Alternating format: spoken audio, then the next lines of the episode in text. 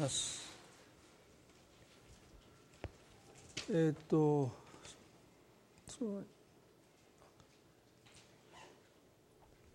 はい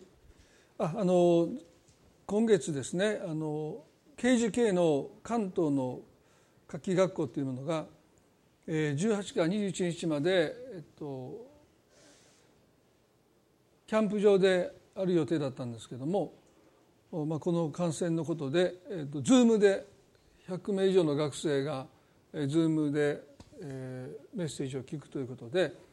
で3日間夜、まあ、夜の集会ですからねあの集まってまあ多分それぞれ自宅でメッセージを聞くんだと思いますけれども、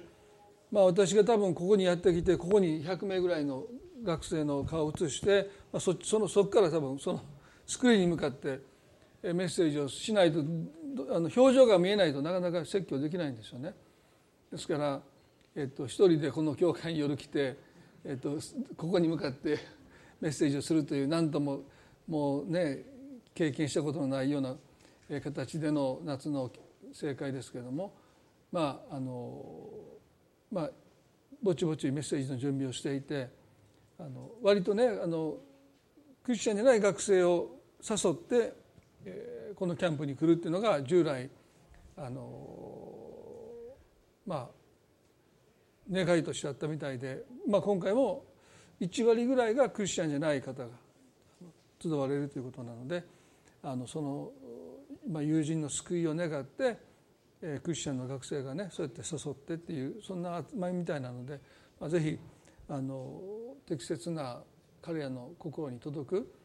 えー、御言葉を語れるようにまた祈りに覚えていただきたいなというふうに思います。それではこのマタイの6章の9節と10節をもう一度お読みしたいと思います。だからこう祈りなさい。天にいます私たちの父よ皆が崇められますように御国が来ますように御心が天で行われるように地でも行われますように先週「御国が来ますように」という祈りについて、まあ、2回目でしたけれどもご一緒に学びました。御国とは神の統治神の支配ですね。御国が来ますようにという祈りはまだ完全な形では神の統治神の支配はこの地に来ていない。まあですから私たちはそう祈り続けていくということ。そのことについてご一緒に考えました。今日はですねその後半の「御心が天で行われるように地でも行われますように」と祈るようにおっしゃった。でここでもそうですけれども天においては御心は行われてる。完全な形で行われてるんだけどもまだこの地では神の御心は完全な形で行われていないということですよね。でここでイエスは御心が天で行われるように地でも行われますようにと祈るようにと教えてくださったということは私たちがこの祈りを祈るということの大切さ。その役割というものを私たちは神様から委ねられてるんだということ、ですからもし神が私たちの祈りを返さずにことを成し遂げていかれるならばこの祈りをイエスは教えることはなかったと思います。ですから私たちが思う以上に神様はこの祈りを通して御心なされるんだということをですねまず私たちは覚えたい。神の摂理というものがありますねそれは私たちの思いを超えて神がことを成していかれるでも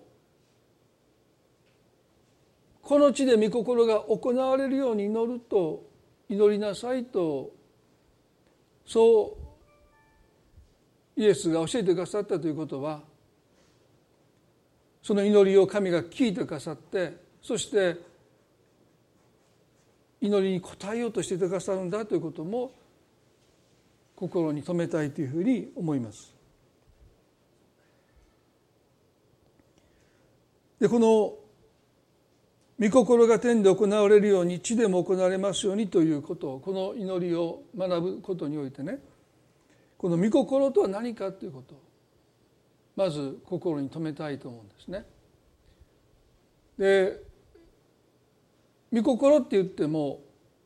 クリスチャンの中でも随分とこの概念がですね非常に幅広いと思うんです。フードな歌じっていう本の私のその本の帯のところにですね「御心の人などいない」っていうですね私が書いたキャッチフレーズじゃなくて出版社が勝手にというかもう印刷したのを見て僕びっくりしましたからねちょっとこれそんな僕攻撃的に本を書いてるつもりじゃないからちょっとこう攻撃的じゃないかなって思ったぐらいですけど御心の人などいないとそんなそこまで僕書いてないですよ。ザ御心の人はいない。この人以外には御心じゃないっていうそんな人はいないだからその人ともし結婚できなかったら結婚した人は御心の人じゃない人と結婚して一生過ごすわけですから、まあ、そういうのはちょっと違うっていうふうにはあの教会でも教えてるし、まあ、本にも書きました。ね、ザ御心の人はいない。でも御心の人がいないって書いてるからあのえっと思ったんですけど案の定ですね結構そのことに対する反応がありましてある方がフェイスブックで、まあ、私のその本をね紹介してくださった時にそのコメント欄にですねこの「御心の人などいない」っていうこの言葉に反応したコメントが寄せられたんですね。でおそらく若い女性ですよね。え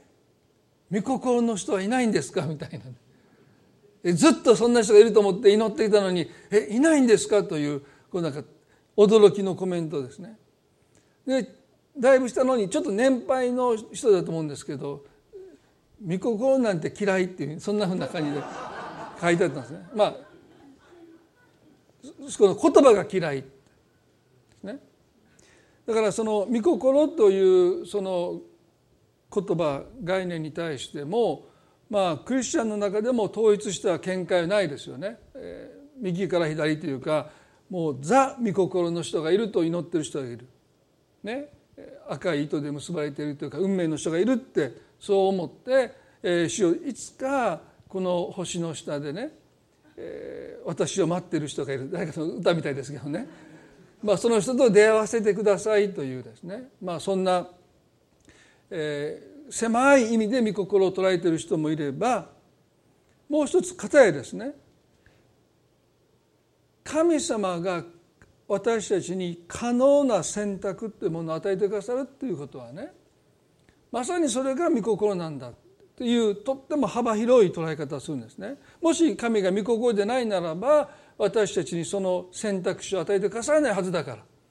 ですから選択肢が与えられているということはまあそれは神が許されたんだですから結婚が例えばね結婚に置き換えると可能な人全員が御心ですね。すごい広いですよ。ね、だからこの地上の女性全員男性全員、まあ、独身であればですねそれはもう可能性から言うと結婚できるもう例えばとっても有名な、ね、芸能人でも可能性がゼロじゃないですね、まあ、0.00001ぐらいだったとしても可能性があるならば、まあ、それも御心に含まれるという、まあ、幅広く捉えてる考えのクリスチャンもいる。ですから本当にピンキリじゃないですねどっちがピンでキリっていうのはそれはないんですけどまあ本当に幅広く御心を捉えているのでこの主の祈りを祈る時にね御心が天で行われるように地でも行われますようにとこの祈る時にその思い描く御心っていうのがですね人それぞれなんだろうと思うんですね。でそういう意味ではこのもう少し私たちはこの御心というものがどういうものなのかというものを聖書を通してご一緒に考えていきたいそんなふうに思います。そのそれはですねイエス様が「御心」という言葉をどのようにお使いになったのかこの死の祈りを教えてくださったイエスがご自身が御心ということを口になさった時にそれをどのように理解されていたのか受け止め取られたのかということをですね、えいくつかの箇所を通してみたいと思いますけれどもまずマタイの7章の21節から23節までマタイの7章の21から23までをお読みしたいと思いますね。マタイの7章の21から23です私に向かって「主よ主よ」というものが皆天の御国に入るのではなく天におられる私の父の御心を行う者が入るのですその日には大勢の者が私に言うでしょう。主よ主よ私たちはあなたの名によって予言をしあなたの名によって悪霊を追い出しあなたの名によって奇跡をたくさん行ったではありませんか。しかしその時私は彼らにこう宣告します。私はあなた方を全然知らない。不法なす者ども私から離れていけ。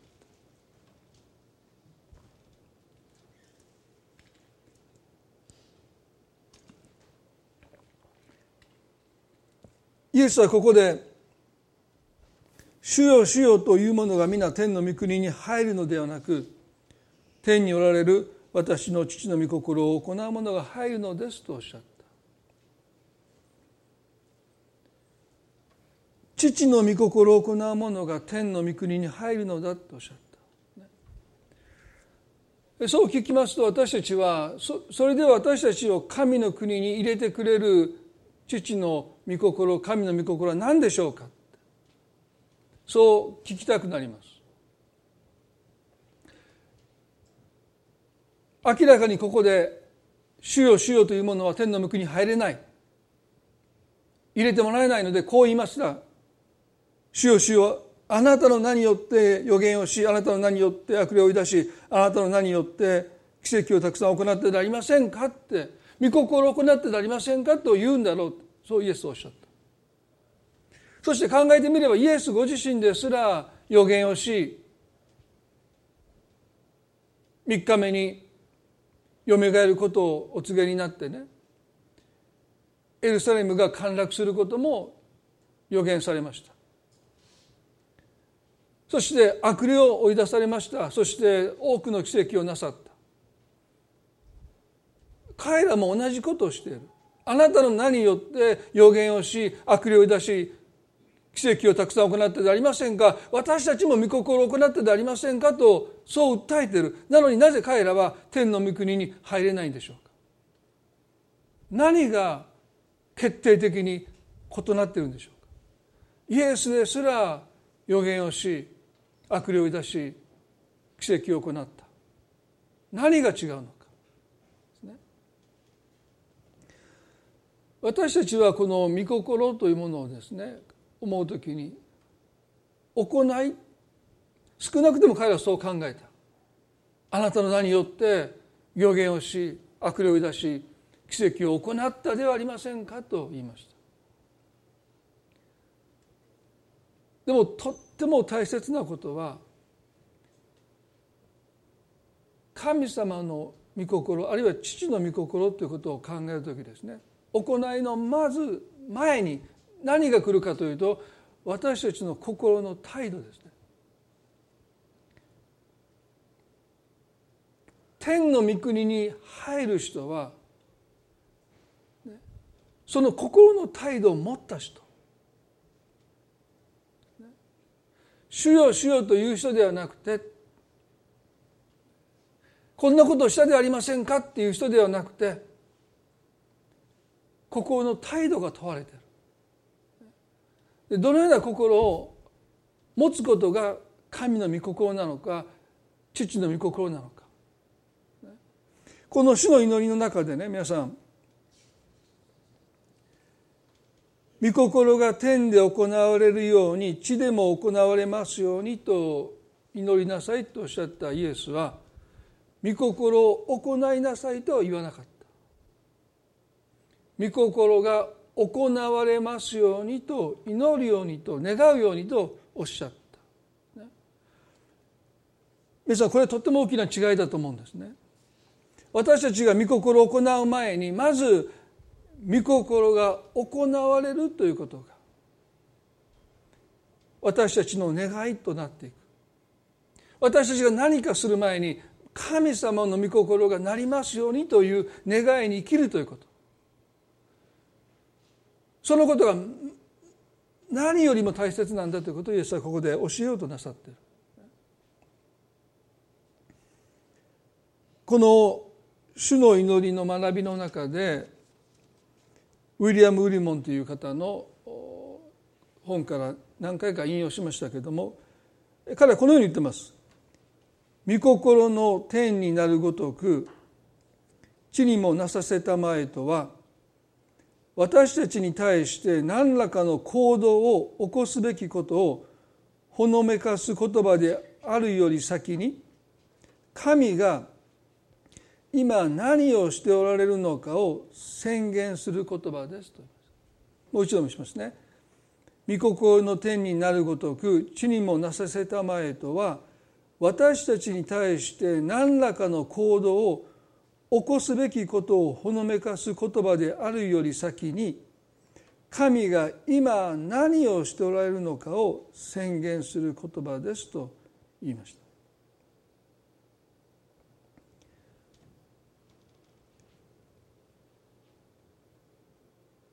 神様を敬うということは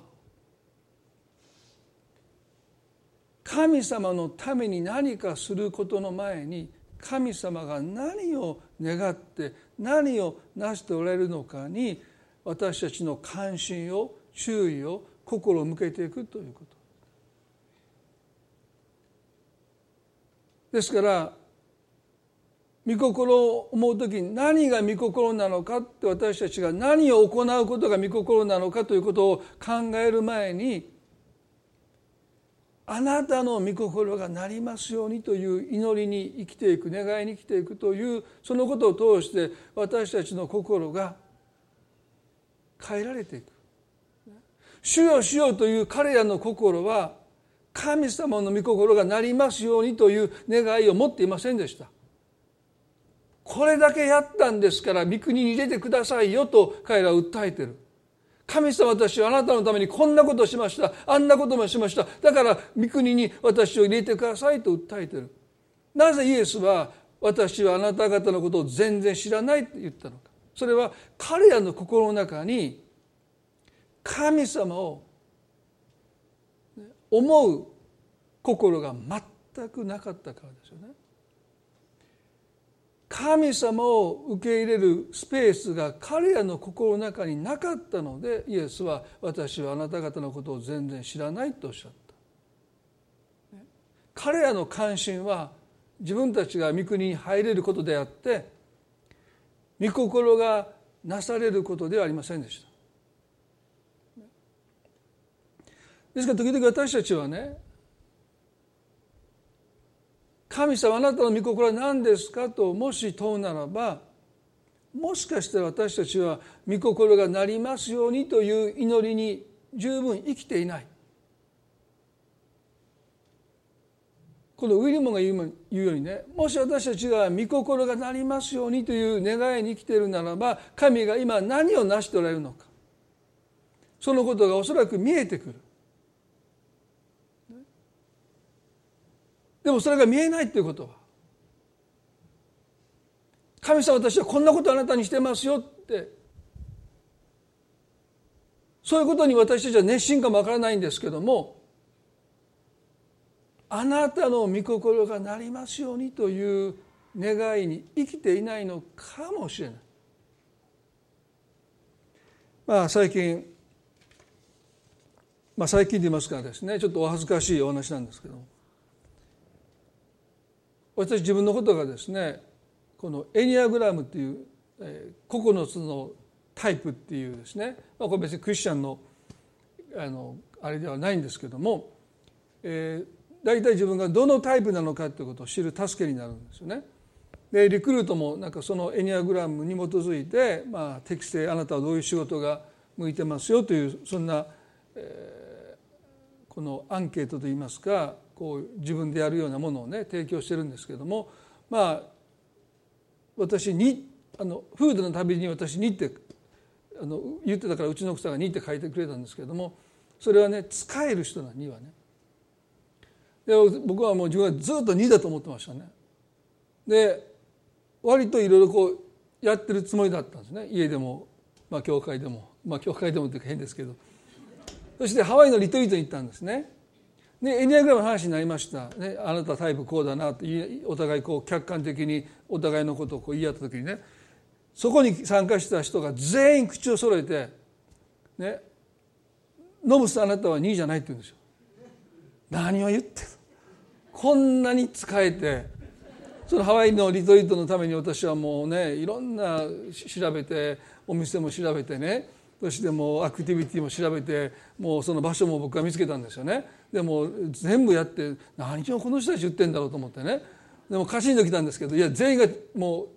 口を添えて2じゃないって。4だ。って4っていうのはね芸術家って。それは別に芸術をするっていうわけじゃなくてまあえっと「Going my way」何を言ってんの。こんなにもう人のことを心配してみんなの楽しませようとしてもうずっと準備してきたのに「ようそんなこと言うわ」って言うけどいやもうあなたはねノブさんあなたは絶対みんな読んだったんです考えたことないです読んなんて。こんなに使えるタイプの僕が読んだなんてありえないわけでしょ。でもみんなはね「いやあなたハワイでリトリート来てからね何も手伝ってへん」って言われて。もうでコーヒーを入れで朝コーヒー入れたんです僕ね。でそのコーヒー入れるのは自分が飲みたいから入れてる。でそのコーヒーを自分で作って外に出てディボーションしてる。でうちの奥さんからもね同じこと言われたんですね。あなたはねどこどこに行こうって言うけどそれ食べたいものがあるから行こうって私を誘って私を出しにして自分が食べたいものを食べてる。でもあなたはね車に乗せてレストランまで連れて行ってあげて、ね、食べ食事代も払ってって使えてると思ってるけど、まあ、実はそうじゃない自分のしたいことを巧みに使えてるふりをしながらしてるに過ぎないという。あほんまやと思ってね。4なんですよ。まあ芸術家が悪いって言うんじゃないですよ。ね、芸術家そういうもんなんですね。で僕ねそれ言われてねあの本次の第二あのまあすり直す時にねこっそり4に書いとかないといけませんね。もう全然2じゃないというですね。まあ、言われたらそうだなと思うんです。で反省しましてですねで7月の10日が誕生日だったんですけどそれも忘れてしまいましてこれはまずいとやっぱり4やと2やったらもうもっと前から準備してるわけですからね。でまあ何かあの休みがたまたま彼女があったので何をしたい？ね。箕面の滝に行きたいと。箕面の滝に行ってどないすんねや。ね。あんなとこ行って何をすんの？ああかんわ。またこう4が出てきたと。ね。ここれこれこれもうもうあんなねとこ何もないでってねもうそうやったら尺代そこ行って帰ってきた方がいいじゃないですか。でもねあこれ違うと。彼女の願いようにこう使えていかないといけない。でちょうどこの時ね御心がなりますようにというこの準備をしてる時だったんですね。あこういうことなのかって。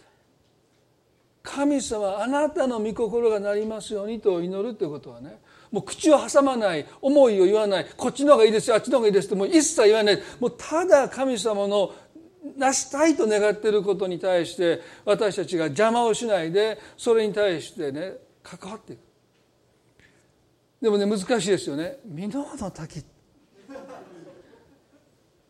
もう箕面の先行くんやったらもう他のところとかっていう話をしたけどあ違う違う。彼女のしたいことをさせてあげないといけないんだ。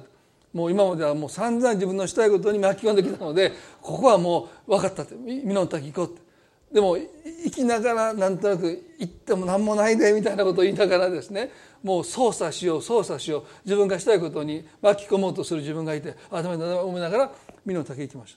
た、よかったですよ。あの梅雨でねあの雨がよく降ったので迫力あった。僕前20年以上前ね夏に行ったんですね。でもちょろちょろちょろちょろだったんですよね。でそれとは随分違って、でカフェに行きたい、であもうカフェ。でもう分かったって言って。なもうしょぼいとこじゃなかった。でここだったらもういいわって言って。で家に帰ったんででもやっぱカフェに行きたい。で島本町にカフェがあるんですね。あのこの第三小学校の田んぼ道ずっと行ったらもうそこまで来たら帰って家でコーヒー入れた方がいいんちゃうか。でもいやどうしてもカフェが行きたい。でもカフェって言っても島本町のカフェなんか行ってもね箕面のおしゃれなカフェ行くんやったらいいけどもうそうやったら家帰ろういやでもカフェが行きたい。あまたダメやと思ってね。分かった。でもあ行きましたよ。島本町のカフェに。いかに難しいか、ね、だから御心がなりますようにというそのその願いに生きるっていうことはね明け渡しなんですよね。あなたのなさることにつべこべ言いません。どうぞあなたの思うがままに願うがままにあなたの成したいことをどうぞ成し遂げてくださいと私たちが願うということは私たちがそこで自分の思い自分の考え自分の好み自分が良いと思うことを全部この明け渡していくということがまず私たちの中でなされていかなければその都度その都度神様あなたの御心は何ですかと聞いている時点で私たちの中にその心がまだ備わっていないんだろうなと思います。ですからこの死の祈りは御心を行うことを求めないでただ御心が行われることを願うということあなたがなさりたいと思うことをどうぞご自由になさってくださいということをですねまず私たちが祈っていくということが大切なんだ、まあ、これは開かなくてもいいですけれどもイザヤの一章のね12節にこう書いてます。あなた方は私に会いに出てくるが誰が私の庭を踏みつけよとあなた方に求めたのか。あなた方は私に会いに出てくるが誰が私の庭を踏みつけよとあなた方に求めたのか。神様の願いあなたがなそうとすることあなたがしたいと思うことをどうぞなさってくださいというその願いに生きない生きていなければ神様が手入れしておられるその庭を私たちは踏みつけてしまう。主よ主よあなたの皆のために私は予言しあなたの皆のために悪霊を出しあなたの皆のために奇跡をたくさん行ってはありませんかって言いながら神様が大切にしておられるその庭を踏みつけることだって起こりうるんだっていうことですね。神様がある人の人生に願いを持って関わっておられる時にもし私たちが神が何を願っておられるのかということにまず心を向けていかなければ私たちは神がなさっているその働きを邪魔してしまう。いや神様が丁寧に、ね、手を加えておられる優しく癒しておられるその庭に私たちが足を踏み入れてその草花を踏みにじってしまうことだってあるんだ。あなたそんなことしてたらダメでしょって。そのたった一言で神がずっとその人の魂を慰め励まし癒してくれたことを私たちはたったその一言でクリスチャンでしょそんなことしてたらダメじゃないの。こうしないといけないよって。その人のためをって私たちはそれが御心だと思って言葉にするかもわからないけどもしかしたら誰が私の庭を踏みつけようとあなた方に求めたのかと神様にそう言われるのかもしれない。ですから私が牧師としてねこのイザヤの1の10にはいつも心にですね一つのチャレンジを与えますよね。僕花と草の見分けがつかないんで人の庭に行ってその人が大切にしているパンジーなんて草か花か僕分かんないんで「えー、先生踏んでる」って言われてま、まあ、まだそれやったことないですけどねいやそういうことしそうだなって。神様が丁寧に丁寧に心を込めて何かをなさっているその働きを一番台無しにするのは悪魔じゃなくてもしかしたら「主よ主よあなたのために」ってそういうクリスチャンなのかもしれないなそんなふうに時々自分に言い聞かせないといけないのかなというふうに思いますね。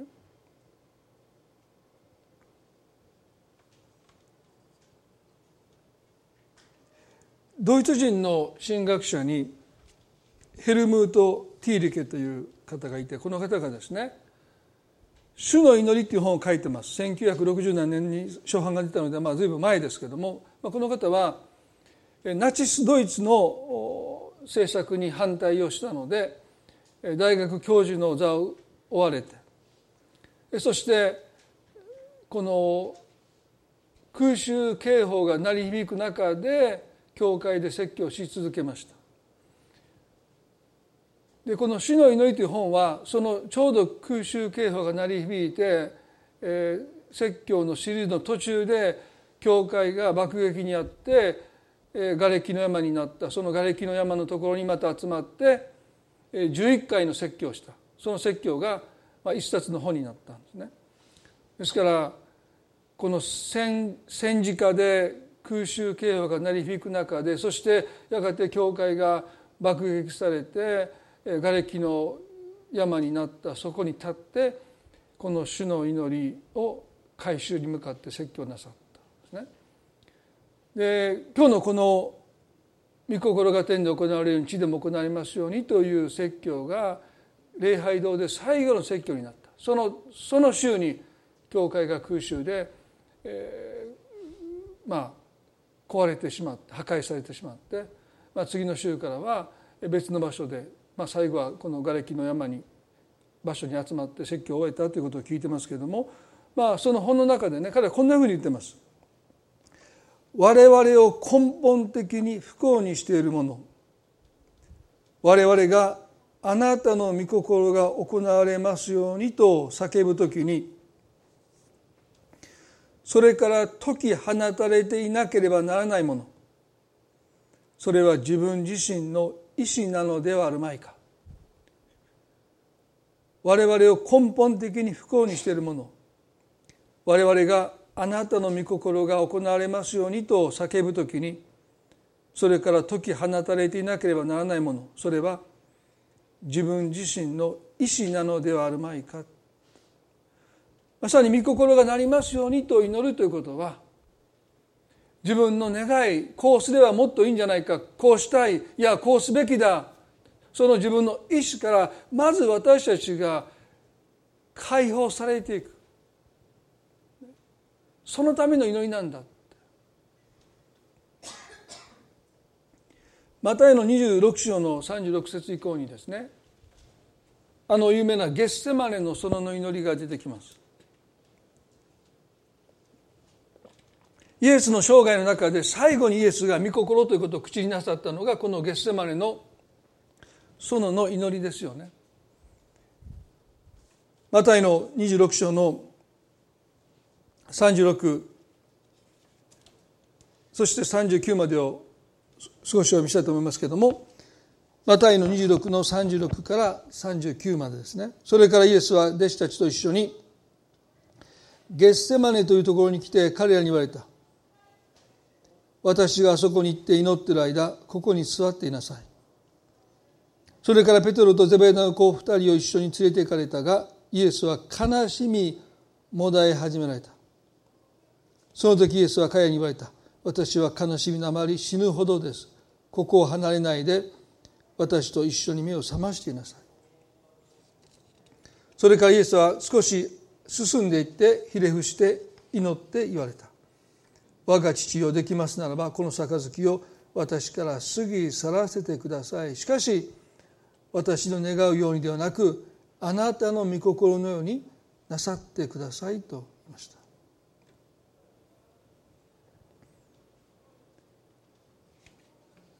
イエスはヤコブとヨハネとペトロを連れてゲッセマルの園に祈りに行かれた。それは十字架にかかる前の日でした。そしてこの方はこの3人の弟子たちの前で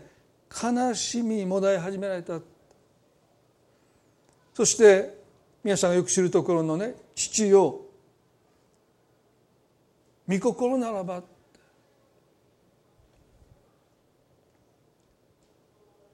この杯を私から取り除けてください。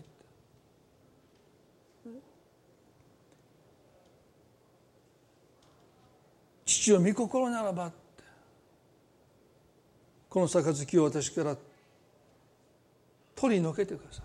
この杯とはそれは全ての人の罪に対する父なる神の御怒りです。拒絶です。それはもう全くもって受け付けれない要は神の拒絶反応です。ですから我が神我が神どうして私をお見捨てになったのですかというあの拒絶です。その拒絶を前にしてイエスはもし御心ならば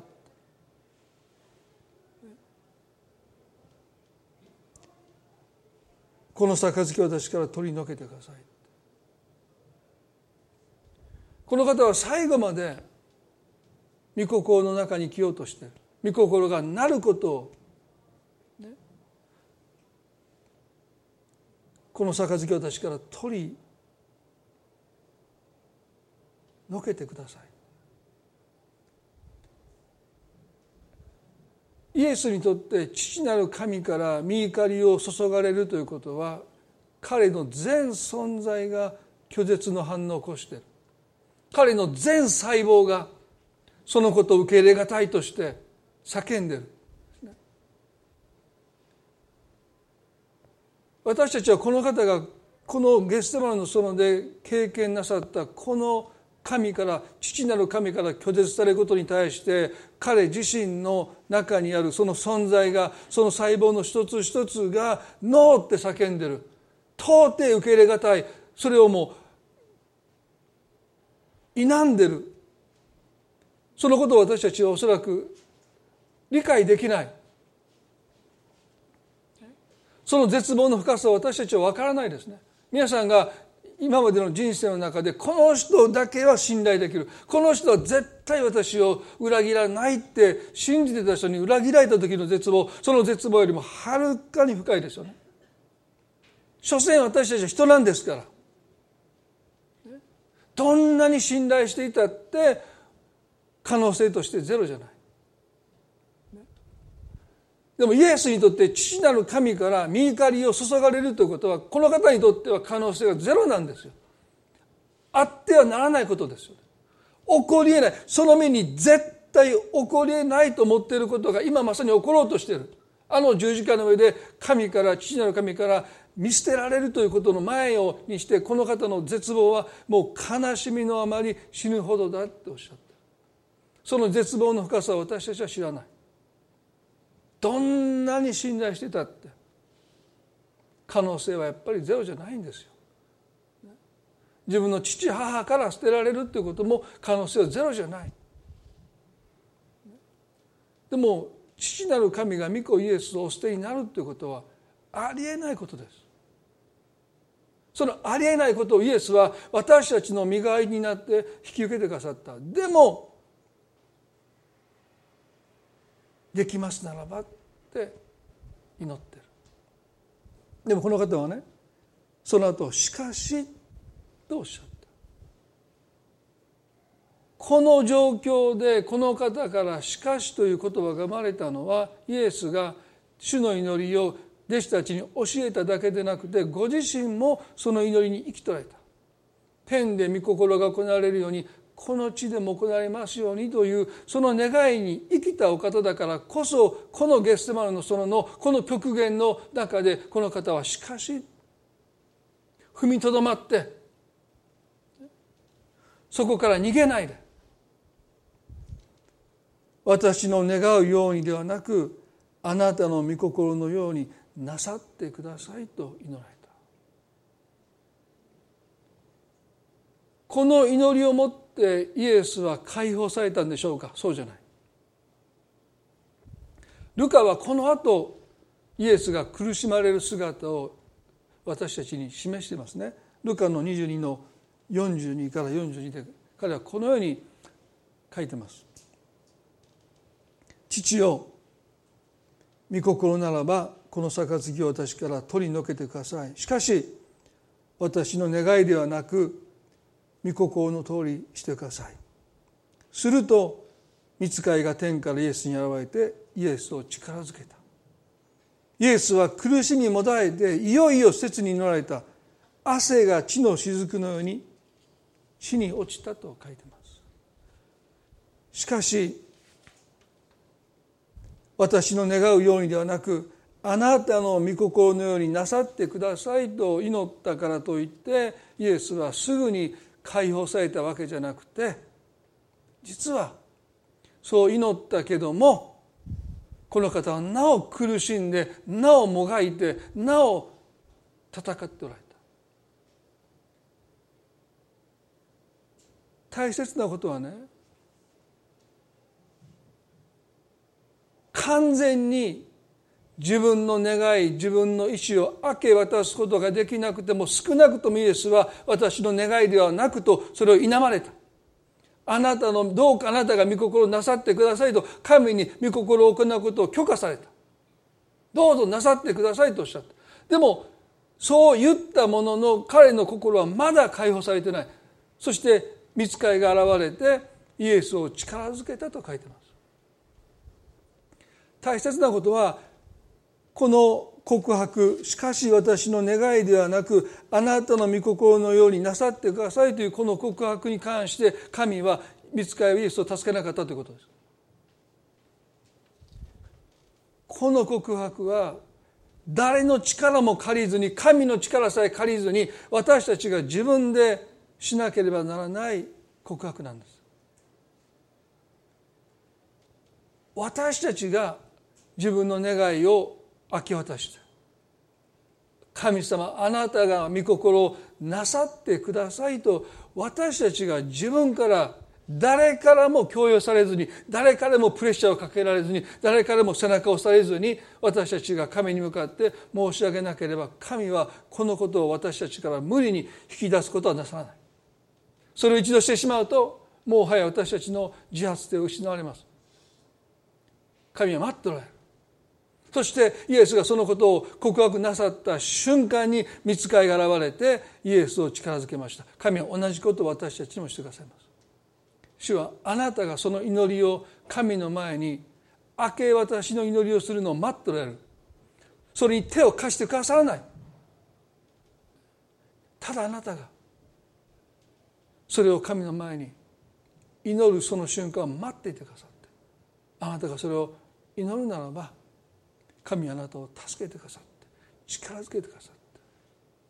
て。イエスはますます切に祈られた。そしてその汗は血のように地に落ちた神の御子イエスがここで御心としてその杯を飲むことと比べるならば当然私たちが人生で神の御心それがなされますようにと祈ることにおいてはもう運命の差があるでしょう。でもでもですねそんな簡単に御心がなされますようにと祈ってはいそうなれそうなりますようにというふうに私たちがすぐに解放されるわけではない。この魂の戦いを私たちは神様の見つかりによって精霊によって神様ご自身によって励まされ助けられ支えられて祈り続けていくということが必要なんだということを私は忘れてはならないですね。そんな簡単なことでない。自分自身の意思を明け渡してあなたの御心がなりますようにというその祈りだけでは解放が来ないんだ。神様が私たちを支えてくださった。その祈りに生きていく。祈り続けていく。私の願いではなくどうぞあなたの御心をなさってください。私の願いではなくあなたの御心をなさってくださいと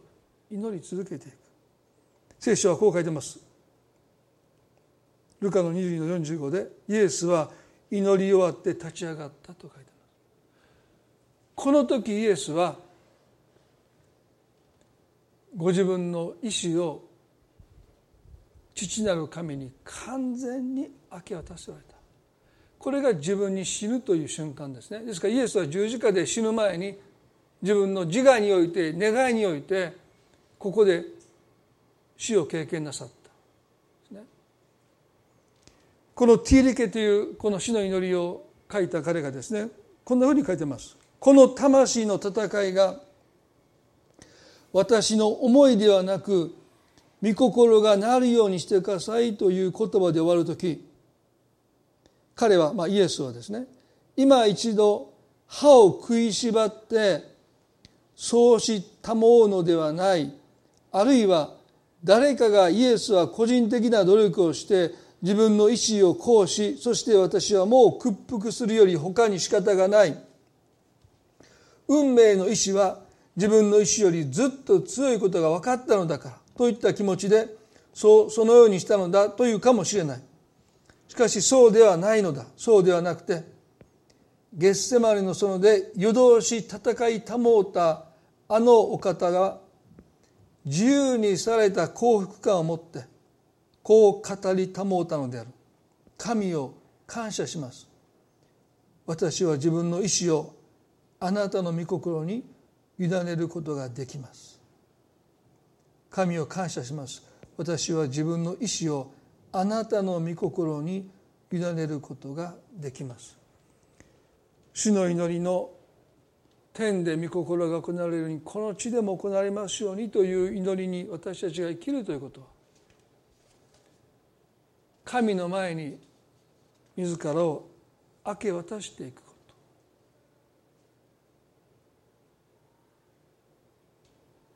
自らが神の前に退いていくこと。あなたの御心がなりますように。それはまさに自分に死んでいくというプロセスですよね。でこの願いに生きる時に十字架が見えてくる。神様があなたの人生で何をなさっているのかがはっきり見えてくる。もうあなたはねあなたの御心は何を行うことですかとあなた神に問う必要すらもうなくなってくる。あなたが負うべき十字架がはっきりと見えてくる。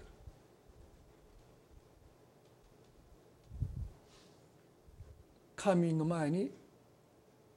明け渡した人生。その人生こそが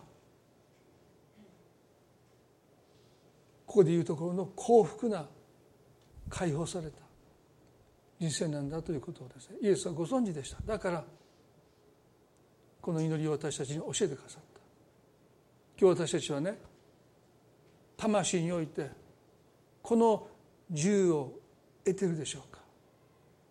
私の願いではなくて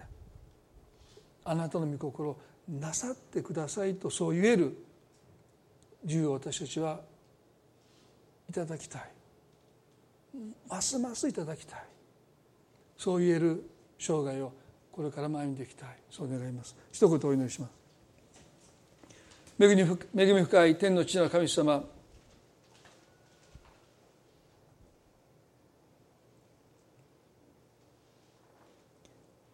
今私たちはいろんな意味で外なる自由を制約されています。大きな声で賛美すること笑い合うこと肩を寄せ合って交わること。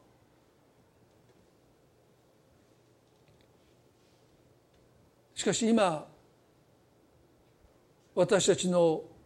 外の外なる自由が制約されている今あなた私たちに内なる自由を獲得することを願っておられると思います。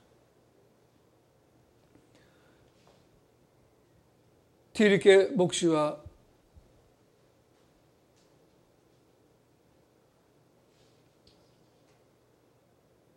戦火の中で空襲警報が鳴り響く中で主の祈りを語りました。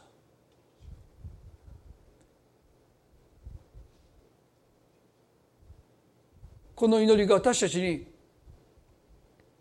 内的な自由を得させようとしていることを彼は知っていた。どんなに外なる自由が制約されても最も私たちを縛っているのは私たちの意志であり私たちの願いであり私たちの強い思いです。こうあるべきだ。こうあなたの御心を締め出してしまうほどの私たちの思いです。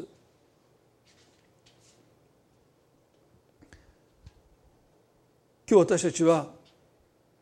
魂の内なる自由を今だからこそこのような中にあるからこそ獲得することを神が願っていることを私たちは信じます。私の願いではなくあなたが御心をなさってください。そしてその願いがあなたの御心がどうか私たちの願いとなっていきます。よ私もそれを願います。そう心から言える。そのそそのゲッセマルのその葛藤を今私たちは経験しているかもしれません。今もがいてるかもしれない。でも神様あなたを助けてくれます。あなたを力づけてくださいます。やがてあなたは祈りを終えて立ち上がる日が来ます。あなたの十字架がはっきりと見えてくる日が来ます。このために今までの生涯が導かれてきたんだということがはっきりわかる。神は意味のない苦しみに合わせることは決してなさいません。主よ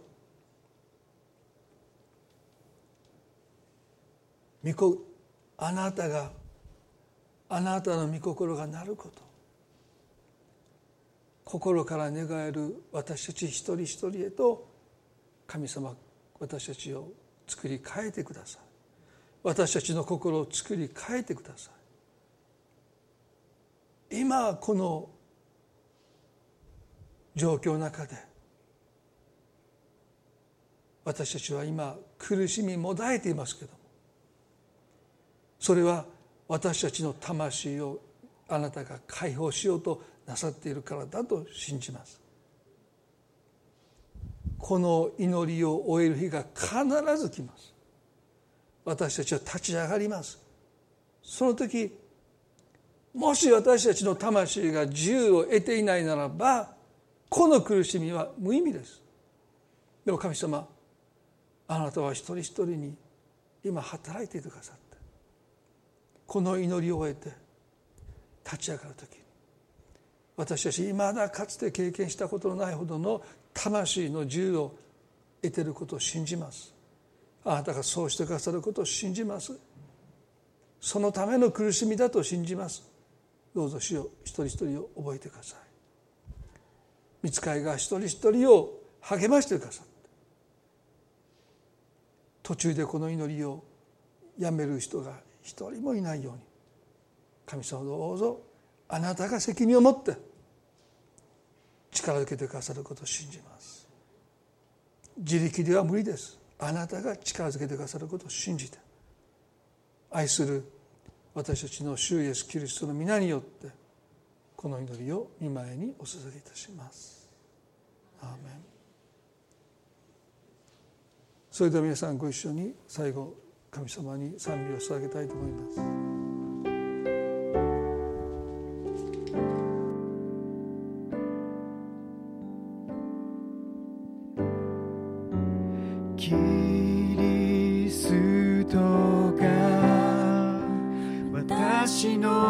救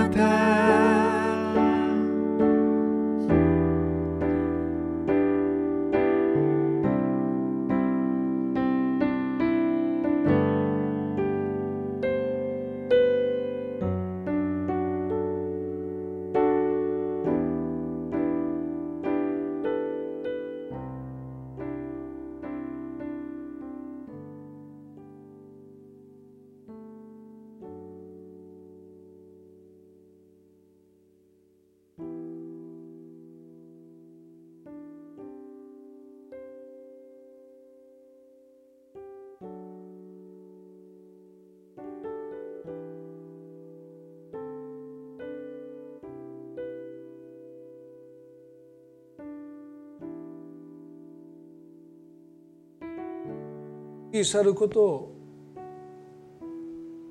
願っている。でも今日あなたが退くことあなたが御心がなることその場をあなたの心の中にあなたの人生の中に設けていくこと少し退くことができるように。その一歩を今日踏み出すことができるように。あなたの決断です。神様あなたは待っておられます。あなたを励まし近づけようとして待っておられる。でもその決断はあなたの中からしか出てきてはならない。神はいつまでも待っておられる。でも今日その決断をもしあなたが願うならばぜひ私の願いではなくあなたが御心をなさってください。そう祈りたいと願う方はですねどうぞ心の中で短く共に祈りたいと思います。神様あなたの御心を避けて生きようとしています。自分の願い自分の思いから私はまだ自由に解放されていません。いやそれどころかがんじがらめになっています。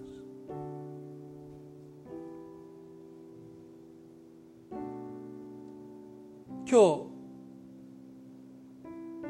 解放の一歩を踏み出すことができますように。まだ解放されていません。でもあなたの前に私の願いではなくとどうか言える。あなたが御心をなさってくださいと言えることができますように。その決心を今日あなたの前に行うことができますように。その願いを持っておられる方いるならばどうぞ今日その一歩を踏み出すことができますように。神様あなたを助けてくださいます。あなたを力づけてくださいます。あなたの魂に解放を与えてくださると信じます。御心がなりますように。その願いに生きることができますように。神様今日その祈りをあなたの前に祈られる方をどうぞあなたがイエスを力づけてくださったように力づけてくださることを今祈ります。感謝し愛する私たちの主イエス・キリストの皆によってこの祈りを見舞いにお捧げいたします。アーメン。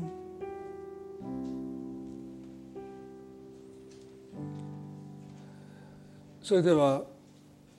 今朝の礼拝これで終わっていきたいと思います。互いに